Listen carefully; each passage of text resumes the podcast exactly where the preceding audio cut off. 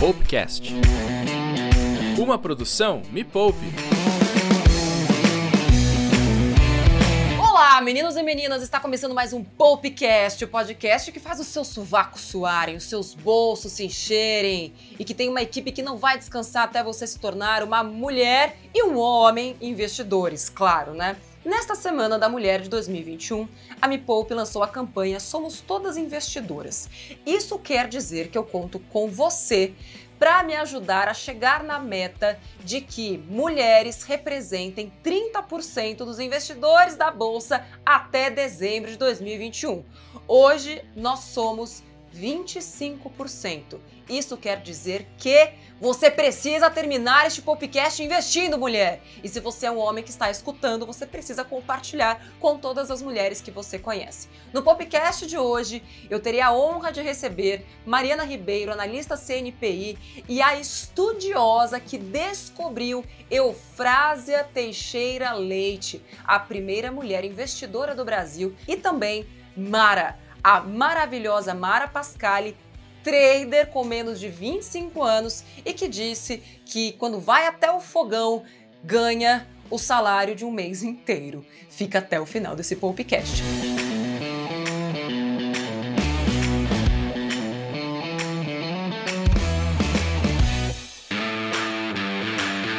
Hoje, com uma vibe, o que tem de hormônios poderosos neste podcast hoje? Eu nunca senti tanta energia positiva num só lugar. Para você que está chegando hoje, esse aqui é o Poupecast, o podcast mais rico do Brasil. O Me Poupe, que é quem agrega este podcast maravilhoso, tá no YouTube. Entra lá, se inscreve no canal, maior canal de finanças do mundo. Estamos chegando em 5 milhões de inscritos no Me Poupe no YouTube. Estamos aqui no podcast, tem programa de rádio, tem livro, tem curso. Onde você estiver, vai ter um Me Poupe, um Me Poupeiro te perseguindo, porque o praga, porque quando a pessoa aprende a enriquecer, ela quer trazer as pessoas para o mundo da luz. E hoje eu tenho aqui comigo duas mulheres que encontraram o caminho da luz. E são mulheres que estão tentando trazer outras mulheres, assim como eu, para o caminho da luz. Então eu tenho a honra de apresentar para vocês aqui hoje Mara Pascali. Ela tem 21 anos e é trader. Mara, seja muito bem-vinda. muito obrigada, Nath. E aí, galera, tudo bem? Eles disseram que sim. Sim! Eles estão ótimos, estão super curiosos para saber. Se você não sabe o que é trader, você vai saber neste programa de hoje. E também aqui comigo tenho a honra de receber Mariana Ribeiro. Ela é analista CNPI técnica. Mari, seja muito bem-vinda. Obrigada por Obrigada. estar aqui hoje. Obrigada. Muito legal. Bom, a ideia desse podcast é responder a seguinte pergunta: por que as mulheres precisam ser mais selvagens, agressivas? E não é o que a galera fala, nossa, mulher é tão irritada, tão estressada. Não, por que, que as mulheres têm que ser mais agressivas e selvagens nos investimentos? Uh! Então, Mari, primeira coisa eu já quero saber de você, analista, CNPI, o que faz uma analista? Então, é, isso é uma coisa interessante que as pessoas. A gente tem certificações específicas para algumas funções no Brasil. Então, você tem que ter a certificação para estar autorizado perante a CVM e o Banco Central para poder atuar. Então, o analista, ele é. ele tem o direito a fazer uma análise de cenário, definir o que a gente chama de call, né, entradas e saídas em ações, em ativos é, que ele achar interessante, e ele faz um relatório. Esse relatório é distribuído para o público do que o, enfim, da instituição financeira que você está atuando, então corretoras, bancos. E, que é diferente, por exemplo, do consultor financeiro. As pessoas às vezes ficam com essa dúvida. O consultor, né, segundo a instrução da CVM, ele atua é, só com um cliente, né? Então ele está nessa face com o cliente. É diferente do analista que ele faz o cenário para um grande público, né? Para fazer em grande demanda. É para falar que o analista ele é, opera mais macro e o consultor ele tá ali mais micro, uma coisa mais É. individual, Uhum. mais como se fosse o papel não de um planejador financeiro pessoal, mas é um consultor mesmo que vai falar, deixa eu pegar a sua vida aqui, deixa eu dar uma olhada no seu dinheiro. E muita atenção. É, a pessoa, porque quando fala, ah, ele vai pegar meu dinheiro, ele vai cuidar dele para mim, é, existem profissionais e profissionais. Podemos fazer um programa aqui uma- um dia só falando sobre consultores em geral, enfim, como você saber se você está contratando uma pessoa bacana. É, eu acho que vale a pena a gente ressaltar da, da pessoa olhar o site, né? Então, assim, a APMEC tem a lista de analistas que está regulamentada a CVM tem de consultores. Então já é um primeiro cuidado, Uhum. ver se esse profissional não está com nenhum problema, né, nessas Com certeza. Já... E sempre buscar referências, né? É, É, porque às vezes a gente acha que é uma coisa tão corriqueira, né? Ah, encontrei alguém que disse que vai cuidar do meu dinheiro. Você faria isso se fosse a sua vida? Se fosse o único, o médico que ia cuidar, enfim, de uma doença super grave, ou de uma coisa super importante? E quando a gente fala sobre dinheiro, é uma coisa super Sim. importante, o que muitas vezes as pessoas não levam é, tanto a sério, né? Então, antes de colocar seu dinheiro na mão de qualquer pessoa, e é por isso que eu faço o Me Poupe ser do jeito que é, que é para dar esse poder nas mãos das pessoas, para elas terem conhecimento a ponto de até questionar o profissional, porque não tem problema você delegar, mas você precisa conhecer. O problema é quando as pessoas delargam, elas não têm a menor ideia do que aquela pessoa, do que consultor, gerente de banco está fazendo e simplesmente repassam a responsabilidade e depois reclamam que não tem rentabilidade, ah meu Deus, ou que a bolsa é muito ruim, etc, etc. Falando sobre renda variável. Mara, você ganha dinheiro como trader. Quantas vezes já te perguntaram se você não tem nenhuma profissão? Várias. Minha bisavó até hoje pergunta, porque eu faço faculdade, né? Quando é que eu vou procurar um estágio? você faz faculdade do que hoje? Faço administração. E pra quem nunca ouviu falar em trader ou trading, explica pra galera o que, que você faz exatamente. Eu opero na bolsa de valores. É, trader é a pessoa que busca ganhar com as pequenas valorizações da bolsa. Às vezes você ouve falar, putz, subiu 1%, 3% no dia, você vai querer o quê? Pegar um pouquinho daquilo só. Tipo, Uhum. 0,10%. Eu, como opero o índice dólar, às vezes, tipo, 100 pontos, 5 pontos no dólar, que o nosso dólar que a gente opera é diferente desses que quando você vai viajar, o turismo. Mas a gente busca ganhar com pequenas oscilações do mercado. Às vezes, nem conta, às vezes dá um segundo na operação, um minuto. Então, o que eu faço é day trade. Eu abro e fecho operações no mesmo dia.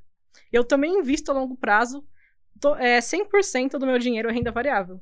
Não tenho renda fixa, não tenho tesouro direto, não gosto. Come on! Se estamos falando então de selvageria e agressividade, o nome é Mara. Sim, vai quase contra os meus princípios pôr em renda fixa, porque renda fixa tá rendendo muito pouco hoje em Sim. dia. Às vezes o que rende no ano eu faço em segundos. E vale lembrar que é escolhido a dedo os ativos. Não é que eu vou chegar lá por 100% e se subir, beleza, se cair, beleza. Não. São empresas muito boas, você vai lá, lê o balanço delas, analisa. Eu sou extremamente grafista. Então eu já bato o olho e vejo, putz, naquela região de preço é importante, então dá pra gente comprar esperando a valorização O da que, empresa. que é grafista, pra quem não sabe? É pra quem opera gráfico. Ah, então assim, pra é, você entender um, um pouco, né, desse mundo, tem mais vídeo no Me Poupe explicando sobre isso. Tem aquela pessoa que vai olhar os fundamentos da empresa, vai olhar o balanço da empresa, quem é o administrador, onde essa empresa está investindo dinheiro, olhando ali mesmo a, o coração da Uhum. empresa. Tem gente.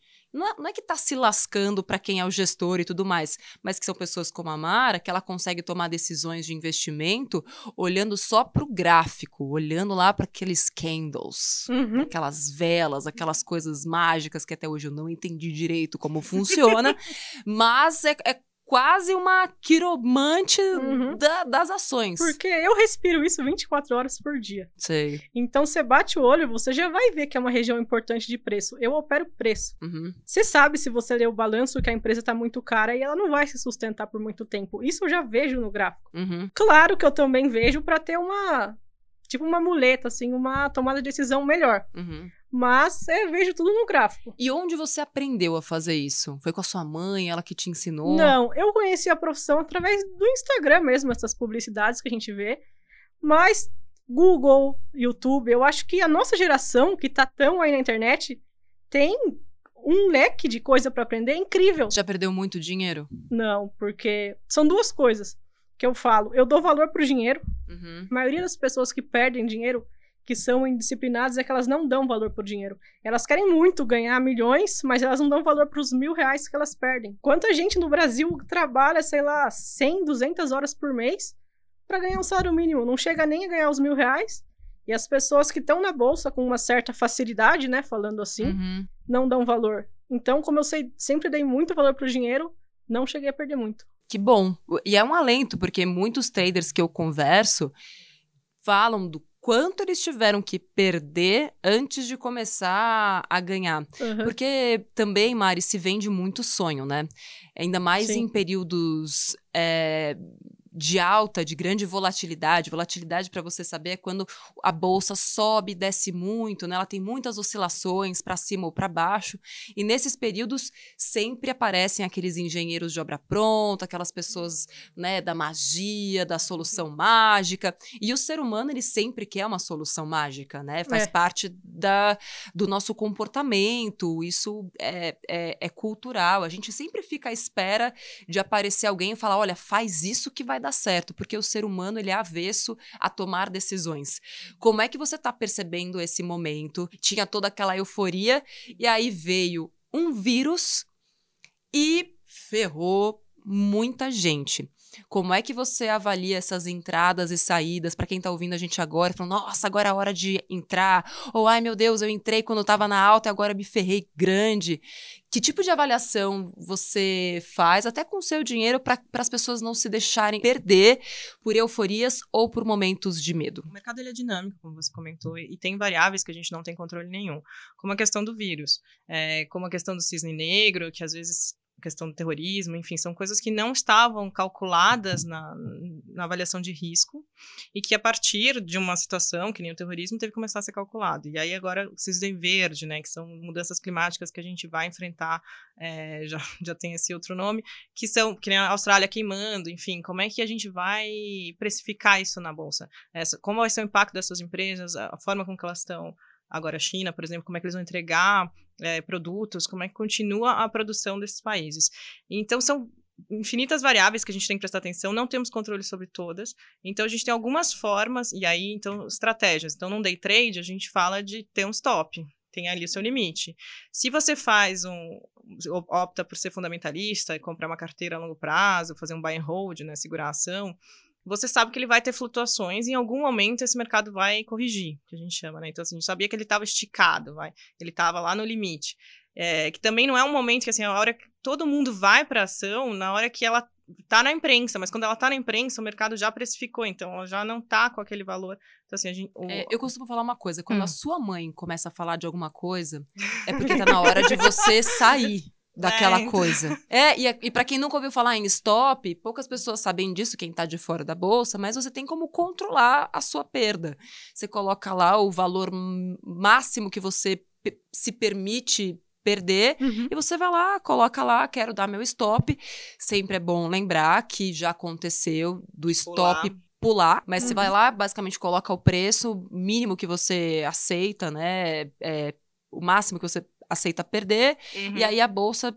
é, a própria B3, enfim, você coloca lá e a- aquela ação se vende automaticamente, É. porque você setou aquele preço lá para É, vender. aí dependendo da demanda, às vezes o fluxo da demanda é tão grande que ele de fato pula, né? Você tem muita gente para uma pouca quantidade de, de ações, você aí você não consegue vender, aí tem É, isso ou de despenca o pular, preço, É, né? ou É, acaba despencar. formando um gap, né? Que a gente Uhum. fala. É, Às vezes, tipo, se do- eu comprei ontem e abriu hoje e o meu stop tava no meio disso, não vai Não pegar. Pois é. É, por ser variável, eu acho que tem isso, ser dinâmico. Não tem como Sim. você colocar uma coisa na bolsa e falar, ah, esqueci. Você tem que né? estar Não. muito ciente que É, a única garantia que você tem é que você vai perder. Então, não coloca o dinheiro da sua casa, o dinheiro da é. herança, o dinheiro do médico, pegar o seu salário inteiro e pôr lá. Não, separa uma parte, igual você Uhum. fala. Separa uma parte que não vai te fazer falta, mas também não- você não vai jogar fora. Uhum. Mas é porque se acontecer o pior, você Hoje você tem assim um- uma meta para alcançar todos os meses, como se fosse um salário, ou que você ganhar, você ganhou? Como é que você opera assim no dia a dia? Não por dia, mas Aham. é por dia, é por mês. Você coloca, não, hoje eu vou ganhar mil reais, só hoje. É possível Antes fazer eu isso? tinha mais dessas metas. Hoje, 100% das metas que eu coloco é pra perder o tanto para. Uhum. Quando eu tinha essas metas de ganho, eu ficava meio bitolada da cabeça. Falava, não, tenho que ir, tenho que ir. E quando eu via, eu não, eu não, não aceitava nem a de perder. Falei, não, o que, que o mercado me oferecer, eu vou pegar. É o que eu sempre falo, as oportunidades você não tem que procurar elas. Se você tá lá, elas vão te achar. Então, eu, todo dia eu tô lá na frente da tela, eu espero chegar nos meus parâmetros e eu opero. Uhum. Se der bom, beleza. Se não der operação, também não opero.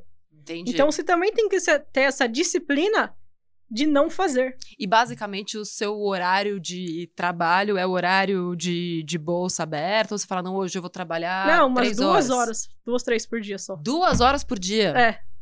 E muitas das vezes eu coloco lá no gráfico, você pode pôr alarme. Hum. Então, se o preço chegou lá, ele vai apitar, daí eu pego, abro e vejo. Muitas das vezes demora horas para chegar, então eu perderia assim muito tempo só olhando para não fazer nada. Então o que, que eu faço? Eu já faço o meu plano de trading que a gente fala, Uhum. que eu já sei o que eu vou fazer no dia, se eu vou comprar ali, vender ali. E eu vou fazendo outras coisas, eu vou estudando, eu faço faculdade, eu É tenho tipo botar alunos. um filé no forno. É. Aí você vai fazer outras coisas e tal, enquanto o mercado tá lá Sim. trabalhando pra você.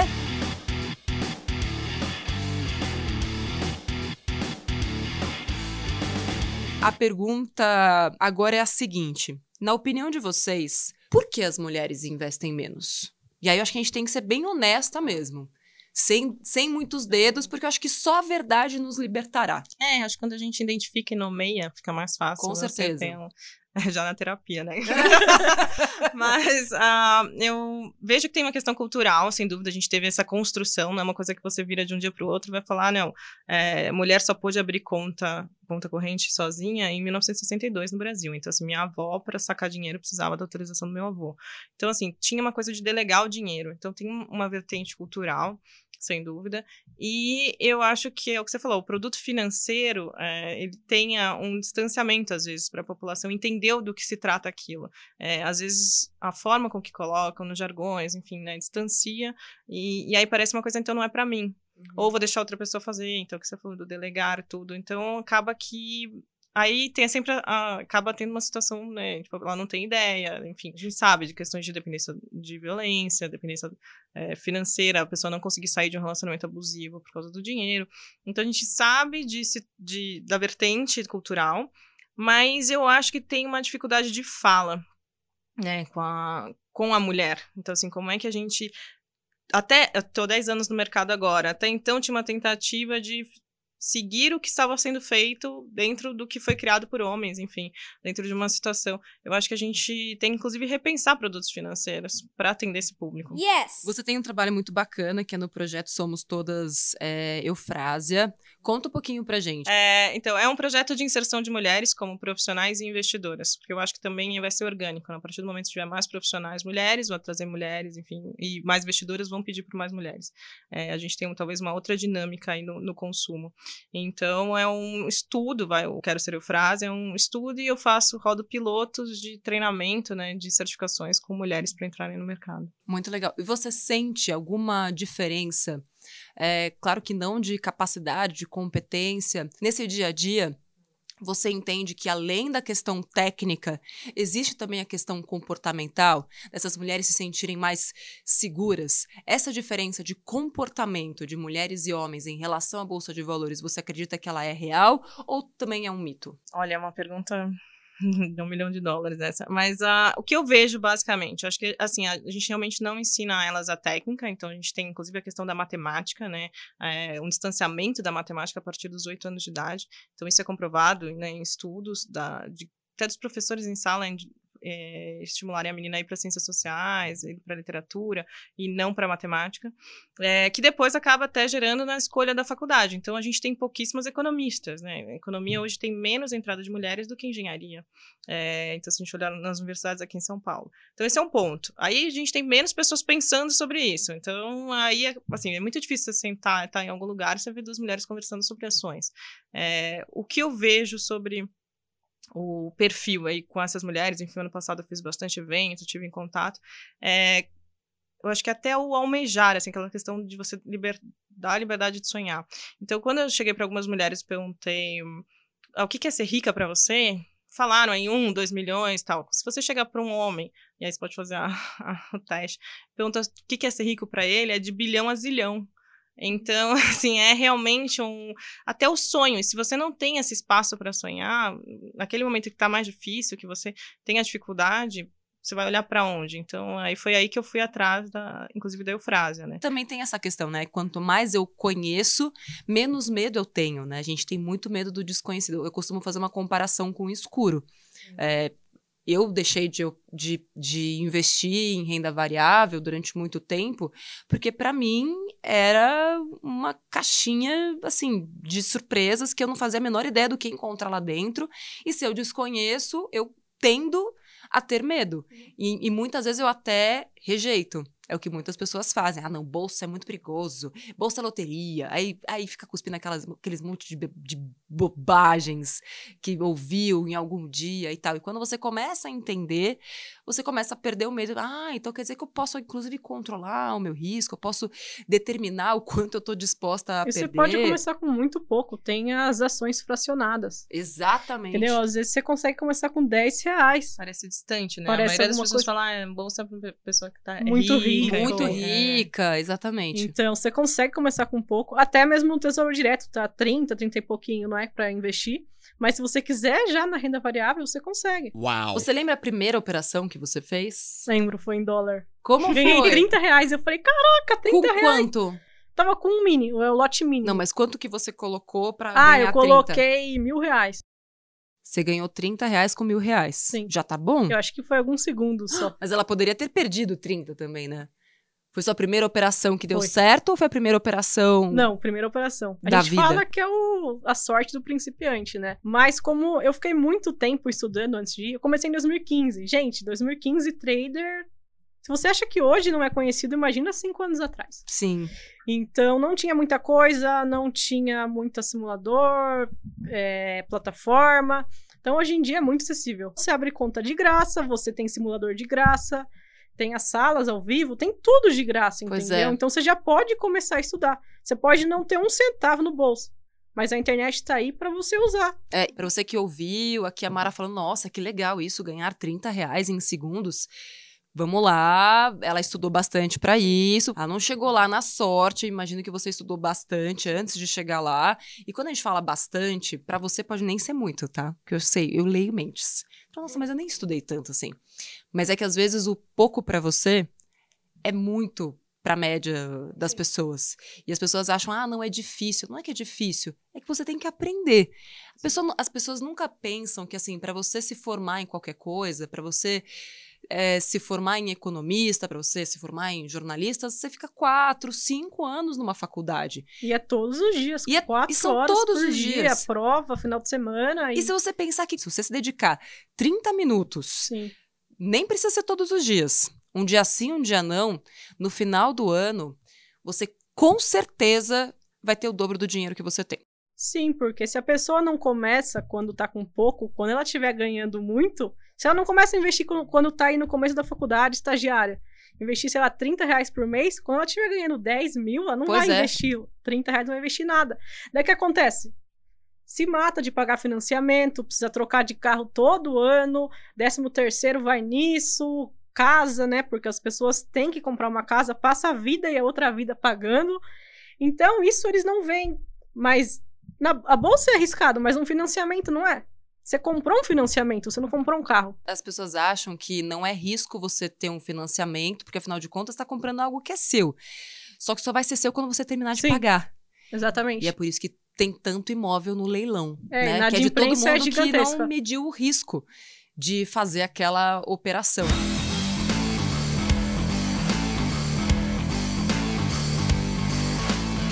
Que você precisa então para começar a investir na bolsa de valores ou investir melhor na bolsa de valores? Primeira coisa, uma conta em uma corretora de valores. Muitos bancos têm as suas próprias corretoras, aí é uma questão de você avaliar custos. Toda vez que você emite uma ordem, você tem um custo. O que é emitir uma ordem? Ah, quero comprar a ação Eufrásia. Vou lá no home broker. Ah, tá, eu quero comprar esta ação.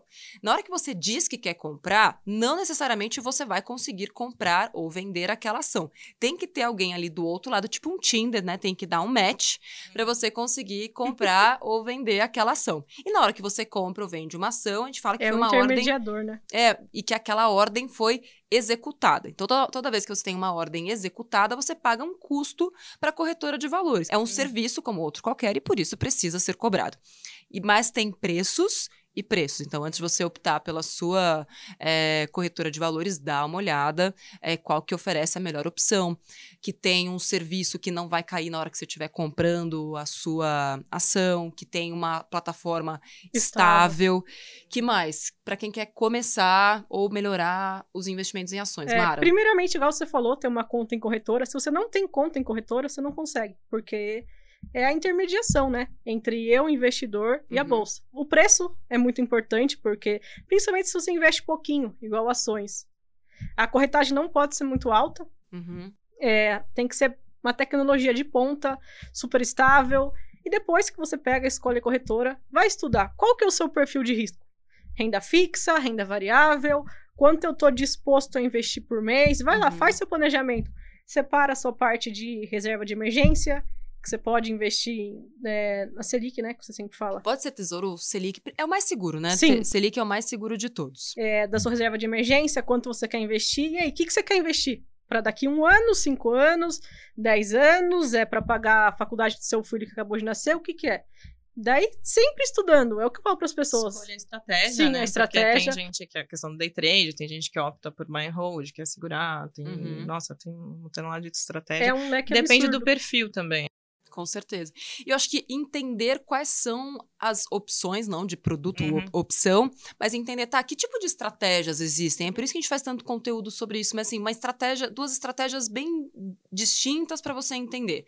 Você pode pegar empresas que você acredita e que você quer ser dono daquelas empresas para o longo prazo, não importa se as ações delas é, caíram agora, você acredita naquela empresa, você é consumidora daquela empresa. Tipo, se você gasta sempre naquela empresa, então você acredita que aquela empresa no longo prazo ela vai se valorizar. Uhum. Então, essa é uma, uma estratégia de valorização, até mesmo de pagamento de dividendos, que basicamente é toda empresa é feita para dar lucro. Algumas dão, outras não dão, e toda vez que uma empresa dá lucro, uma empresa de capital aberto, que são aquelas que você consegue comprar ações, toda vez que ela dá lucro, ela precisa distribuir uma parte desse lucro para os acionistas. E se você comprou uma ação naquela empresa, você é uma acionista. Então, tem várias empresas que são boas pagadoras de dividendos, que é aquele dinheirinho que a, que a Mara estava falando, enquanto você está dando leite lá para seu filho, fala, ah, olha só o dividendo pingando, tá pingando leite, tá caindo, né? Tipo, é como se fosse isso. É, a crença no fundamento. Então, É. ele deixa a longuíssimo prazo. Mas, por exemplo, um day trade, ele tem que ter tempo para dedicar a isso. Então, todo dia abrir, enfim. É, aí é um outro né? perfil, é uma- exatamente, uma escolha. É muito difícil, né? Você ter, é, conseguir ter uma outra profissão e ser day trade, né? Tanto que eu Porque relutei demanda, né? muito pra começar a investir. Mas ela falou que trabalha só duas horas. É, mas ela tá de olho lá no mercado. Aquilo É, gasta no tempo pra ler celular, gráfico. tipo, agora É. tem no celular gráfico. Às vezes eu tô na Ah, rua, tô operando, tô entendi. viajando, tô operando. É, eu vi que tava de férias lá. Tava. E tava rendendo dinheiro enquanto tava de férias. É, Isso que é melhor ainda. Agora, atenção, não vai falar, nossa, isso aí é muito fácil, aquela Não. menina lá e tal, não sei o que, se ela conseguir, eu vou conseguir. Precisa de muito estudo, que exige dedicação. Sim. É igual pra você quiser ser advogado, se quiser ser médico, qualquer profissão, galera. Uhum. Vocês têm que estudar. São poucas as profissões que não exigem, assim, vai uma faculdade. Sim, Tipo, igual você, jornalista, são o quê? Quatro, cinco anos? quatro anos. Então, pra você se tornar jornalista. E por que que trader tem que ser um final de semana? Não é? Não existe isso. Você pode fazer um curso de final de semana. Você pode aprender o que você precisa no final de semana. Mas vai ser diariamente que você vai ver o que é bom, o que é ruim. Muito legal. Depois de tudo isso, eu quero saber o que você está fazendo para se transformar em uma mulher investidora. Se você quer saber mais, eu deixei uma playlist especial só para mulheres que querem começar a investir. Tá aqui na descrição desse podcast ou vai direto lá no youtube.com/barra me poupe na web e me ajuda a chegar na meta de ter 30% de mulheres investidoras na bolsa de valores. Um beijo para você até o próximo podcast.